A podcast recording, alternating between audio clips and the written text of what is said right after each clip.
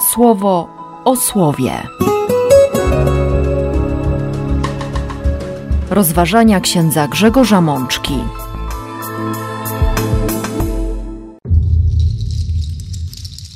Osiemnasta niedziela zwykła, rok B. Z księgi Wyjścia. Wtedy Pan rzekł do Mojżesza: Oto ja spuszczę wam z nieba deszcz chleba. Niech wychodzi lud i zbiera go codziennie na jeden dzień. Chcę bowiem sprawdzić, czy będą postępować według mojego prawa, czy nie. Z Psalmu 78. Co usłyszeliśmy i czego nauczyliśmy się, o czym nasi ojcowie nam opowiadali, nie będzie ukrywane przed ich potomstwem także w następnym pokoleniu. Głosić będziemy chwałę Pana i Jego cudowne dzieła, których dokonał. Z listu świętego Pawła do Efezjan. Wy natomiast nie tak nauczyliście się od Chrystusa. Z Ewangelii według świętego Jana. Zajmujcie się nie tym pokarmem, który marnieje, lecz pokarmem, który pozostaje na życie wieczne. Da go wam syn człowieczy, którego ojciec, Bóg, oznaczył swoją pieczęcią. Siostry bracia, wróciłem właśnie z godzinnej adoracji, w czasie której pytałem Boga, co chciałby powiedzieć nam wszystkim tuż przed niedzielą. Chodziłem długo z tym pytaniem i, i chodziłem długo z tymi tekstami dzisiejszej liturgii. I usłyszałem w sercu polecenie, aby po prostu powiedzieć o głodzie Eucharystii. I rzeczywiście, po pierwsze, my będziemy słuchać tego słowa najpełniej właśnie w czasie Eucharystii, tym spotkaniu Boga z człowiekiem, w naszym spotkaniu z Bogiem bardzo osobistym, bardzo indywidualnym, a jednocześnie spotkaniu, które daje nam poczucie i udowadnia nam to, że jesteśmy Kościołem, że jesteśmy wspólnotą, że Bóg chce każdego z nas poprowadzić do siebie i że chce, abyśmy rozglądali się wokół siebie, widzieli więcej niż tylko czubek własnego nosa. To posłuchajmy wspólnie tego słowa, które Pan przygotował dla nas dziś we wspólnocie Kościoła na tę osiemnastą niedzielę okresu zwykłego w ciągu roku. Najpierw szesnasty rozdział Księgi Wyjścia. Izrael miesiąc wcześniej wyszedł z Egiptu. To było bardzo gwałtowne wyjście. Oni wszyscy zostali wypędzeni przez faraona i przez Egipcjan, bo ci bali się, że, że sami stracą życie. Kiedy Egipcjanie otrząsnęli się już z tej decyzji, i zrozumieli, że właśnie pozbawili się taniej siły roboczej, ścigają Izraela. I Bóg wtedy spełnia kolejną obietnicę. Morze rozstępuje się przed ludem Boga, przed narodem wybranym, a w falach tego Morza Sitowia giną prześladowcy, całe wojsko faraona. Izrael jest wolny, ale jest na pustyni. I wiadomo, na pustyni trudno o wodę i trudno o jedzenie. Idą przez trzy dni przez pustkowie, ale nie znajdują wody do picia. Wreszcie odkrywają w miejscowości Mara jakąś wodę, ale ona nie nadaje się do spożycia, bo jest gorzka. Stąd zresztą ta nazwa Mara. I ludzie narzekają na Mojżesza. Czym ugasimy pragnienie? Mojżesz woła do Pana i Pan pokazał mu pewne drewno. Kiedy Mojżesz wrzucił je do wody, woda stała się słodka. Ale mija trochę czasu i i znów całe zgromadzenie synów Izraela zaczyna narzekać na Mojżesza i Arona. Obyśmy umarli w Egipcie, gdzie zasiadaliśmy przy misach z mięsem i chleb jedliśmy dosyta. Ani mis z mięsem nie było, ani chleba dosyta też. Głód po prostu zaciemnia im myślenie, zaciera wspomnienia niewoli. Ten nieustanny strach, życie w cieniu śmierci nagle wydaje się być całkiem szczęśliwym i do przyjęcia, bo teraz jest o wiele gorzej. I wtedy odzywa się Bóg. Ja spuszczę wam z nieba deszcz chleba. Niech wychodzi lud i zbiera go codziennie na jeden dzień, bo chcę sprawdzić, czy będą postępować według mojego prawa, czy nie. Uwierzyć, zaufać, że chleb, którego dziś mamy pod dostatkiem, że ten pokarm, którym dziś nasycimy nasz głód, pojawi się również jutro.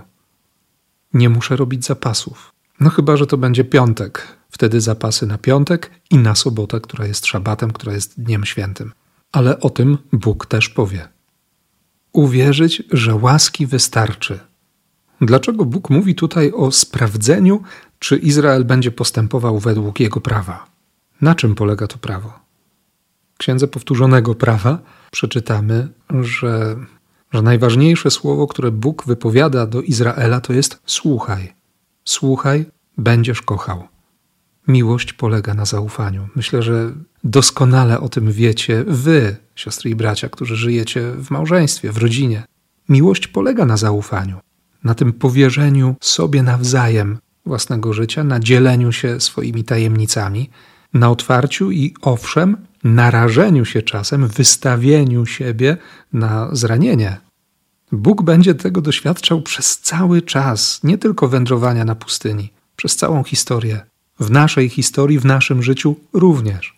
Wystawia się na zranienia. Chce podzielić się tajemnicami. Ufa nam.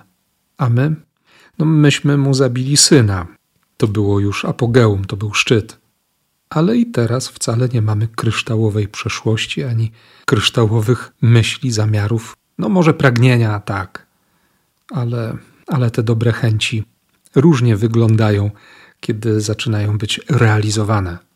Często codzienność je albo okrywa kurzem, mówiąc delikatnie, albo po prostu brudzi czy poniewiera. A miłość domaga się miłości. Miłość domaga się zaufania to dopiero miesiąc po wyjściu z Egiptu. I Bóg za chwilę udowodni, że, że ma ogromną troskę o swój lud. Najpierw stado przepiórek, które przyleciały nad obóz z nastaniem wieczoru, a później nad ranem coś, na widok czego Izraelici pytają się wzajemnie: Manhu, co to jest? Coś, co wyglądem przypomina ziarna kolendry, Smak ma jakby ciasta na miodzie, nadaje się do upieczenia chleba. Mojżesz skomentuje krótko: To jest właśnie chleb, który daje wam Pan do jedzenia. Odpowiedzią Boga na nasze narzekanie jest błogosławieństwo, jest miłosierdzie, jest Eucharystia. To właśnie do mnie dotarło po raz kolejny, kiedy siedziałem przed Najświętszym Sakramentem z pustą głową. Narzekałem na to, że, że nie wiem, co powiedzieć, że nie wiem, jakim słowem się podzielić. A Bóg na to moje narzekanie odpowiedział widokiem chleba, najświętszego sakramentu, swojego ciała. I zapytał mnie w sercu: A jakim jestem? Czy wierzysz w to, że tutaj jestem? Po co przede mną siedzisz? Usłyszcie to pytanie, siostry i bracia, kiedy, kiedy staniecie na Eucharystii, kiedy zatrzymacie się z tymi wszystkimi sprawami, które które macie na plecach z ubiegłego tygodnia, może i dłuższego czasu, i z tymi wszystkimi niepokojami, pragnieniami, marzeniami, może i radościami, które, które pozwalają Wam wybiec w przyszłość i, i oczekiwać, niekiedy z radością, a niekiedy z lękiem. Usłyszcie pytanie Jezusa, który w Eucharystii stanie przed każdym z Was i powie: A ja? Kim dla Ciebie jestem? Po co tutaj jesteś? Zobacz, że chcę się z Tobą spotkać. Zobacz, że chcę Ci błogosławić, że jestem dla Ciebie. Jaka może być nasza odpowiedź? Może taka, jaką daje autor Psalmu 78. Potężny tekst. Gorąco zachęcam do tego, aby usiąść przy tym słowie, ale też uzbroić się w cierpliwość, ponieważ 78 psalm zawiera 72 wersety. Bo chodzi tutaj o historię, o to doświadczenie wędrowania z Bogiem, te wzloty i upadki narodu wybranego. I przekonanie, że co usłyszeliśmy i czego się nauczyliśmy, o czym nam ojcowie opowiadali, nie będzie ukrywane przed ich potomstwem, także w następnym pokoleniu. A nawet jeśli nasi ojcowie, siostry i bracia nie opowiadali nam o dziełach Boga, jeśli nie mamy takiego doświadczenia, że nam rodzice Biblię czytali na dobranoc, to skoro my poznajemy Słowo Boga, skoro doświadczamy miłosierdzia, które wylewa się z kart Biblii, to, to róbmy to wobec swoich bliskich. Przeczytamy w czwartym wersecie: Głosić będziemy chwałę Pana i Jego cudowne dzieła, których dokonał. Argumentacja jest bardzo prosta w kolejnych wersetach, których co prawda nie usłyszymy w czasie liturgii, dlatego właśnie tym bardziej zachęcam Was, abyście usiedli do tego 78 psalmu w jakiejś wolniejszej chwili. To, co nakazał naszym ojcom, ma być przekazywane ich potomkom, aby to znały także inne pokolenia, synowie, którzy się dopiero urodzą.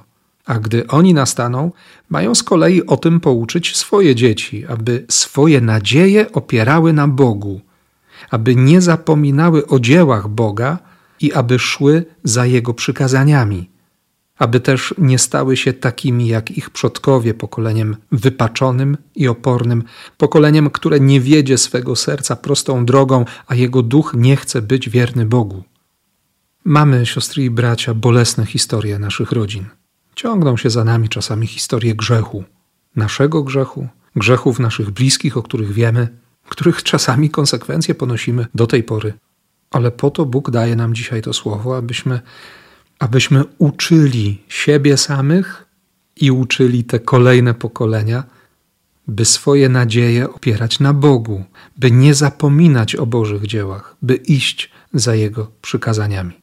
Zaufać, uwierzyć, że Bóg naprawdę ma troskę o każdego z nas i że można sobie przypominać rozmaite wydarzenia z przeszłości, w których Bóg udowadniał nam swoją obecność. Ale nie zatrzymać się jedynie na nich, bo każdego dnia, bardziej czy mniej wyraźnie, naprawdę możemy doświadczyć Bożej troski, tego zabiegania Boga o każdego z nas. Tak, jesteśmy tymi, którym Bóg chce służyć swoją łaską. Jesteśmy tymi, którzy mogą wyciągnąć ręce i żyć z łaski. I to absolutnie nie uwłacza naszej godności, przeciwnie, pokazuje, że nie jesteśmy byle kim, że możemy spojrzeć na siebie samych i na swoje siostry i swoich braci, na tych, których spotkamy choćby w kościele na Eucharystii, jako na prawdziwe dzieci Boga, na dziedziców Królestwa Bożego. To nie byle co. I dlatego święty Paweł w kolejnym tekście, we fragmencie listu do Efezjan, z taką siłą, z takim przekonaniem będzie mówił: Tak zatem mówię i wzywam w Panu, już dłużej nie powinniście postępować tak, jak postępują poganie za swoim bezbożnym myśleniem. Odcięli się od życia Bożego przez niemoralność będącą w nich i przez skamienienie ich serc. Przez swoje znieczulenie ulegli rozwiązłości. Wy natomiast nie tak nauczyliście się od Chrystusa. Boża troska, Boże miłosierdzie, Boża wierność naprawdę chce nas po raz kolejny zmotywować, by, by odrzucić starego, co do wcześniejszego sposobu postępowania człowieka, niszczącego siebie, po to, by odnawiać tchnieniem nasze myśli, odziać się nowym człowiekiem, takim stworzonym według myśli Boga w sprawiedliwości i świętości, które z prawdy się wywodzą. Prawda o Bogu, który kocha, który zbawia, który jest po naszej stronie, któremu zależy na nas. Taki jest Bóg. Taką prawdę ogłaszamy w Kościele. Tej prawdy doświadczamy jako wspólnota Kościoła. Dlatego właśnie ma nam być obce myślenie bezbożne, to znaczy myślenie, w którym nie ma miejsca dla Boga.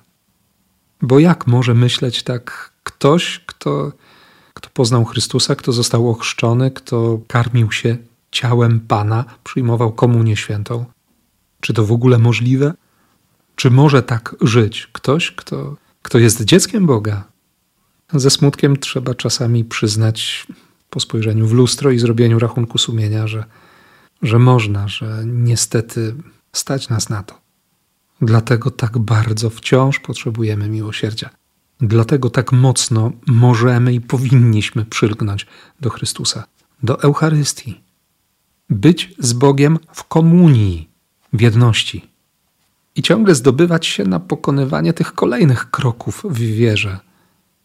Zobaczmy, siostry i bracia, ten szósty rozdział Ewangelii Jana, ta niesamowita eucharystyczna mowa, już wypowiedziana w synagodze w Kafarnaum. Ludzie szukają Jezusa.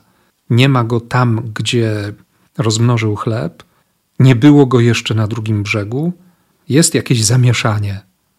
Nikt się nie spodziewał, że Jezus po prostu przyszedł, aby uratować uczniów, przyszedł po wodzie. Wszyscy szukają Jezusa, biegają za nim. Kiedy go wreszcie znaleźli w Kafarnaum, on tak bardzo przytomnie, świadomie i, i bez żadnych złudzeń co do motywów poszukiwania, powie: O tak, mówię wam, szukacie mnie nie dlatego, że zobaczyliście znaki, lecz że tymi chlebami najedliście się dosyta. To jest wasza motywacja. Nie chcecie być głodni. Ale zajmujcie się nie tym pokarmem, który marnieje, lecz pokarmem, który pozostaje na życie wieczne. Pada pytanie, co mamy czynić, aby spełniać dzieła Boże? I również to pytanie spotyka się z konkretną odpowiedzią Jezusa: Na tym polega dzieło Boże, abyście wierzyli w tego, którego On posłał. Można nie wierzyć? Można nie wierzyć wtedy, kiedy kilkanaście tysięcy ludzi zostało nakarmionych przez Jezusa pięcioma chlebami i dwoma rybami? Najwyraźniej można, bo pojawia się od razu kolejne pytanie: to jaki znak uczynisz, abyśmy zobaczyli i ci uwierzyli? Co zrobisz? Tak jakby mieli zamknięte oczy, jakby w ogóle nie zwrócili uwagi na to, co, co chwilę wcześniej dało im szczęście, dało im zaspokojenie głodu. Oni naprawdę nie wiedzieli, że to było tylko pięć chlebów, pięć jęczmiennych placków. Nasi ojcowie jedli mannę na pustyni. A Jezus na to: Nie Mojżesz dał wam ten chleb. Prawdziwy chleb z nieba daje Ojciec, mój Ojciec. Chleb od Boga zstępuje z nieba i daje światu życie.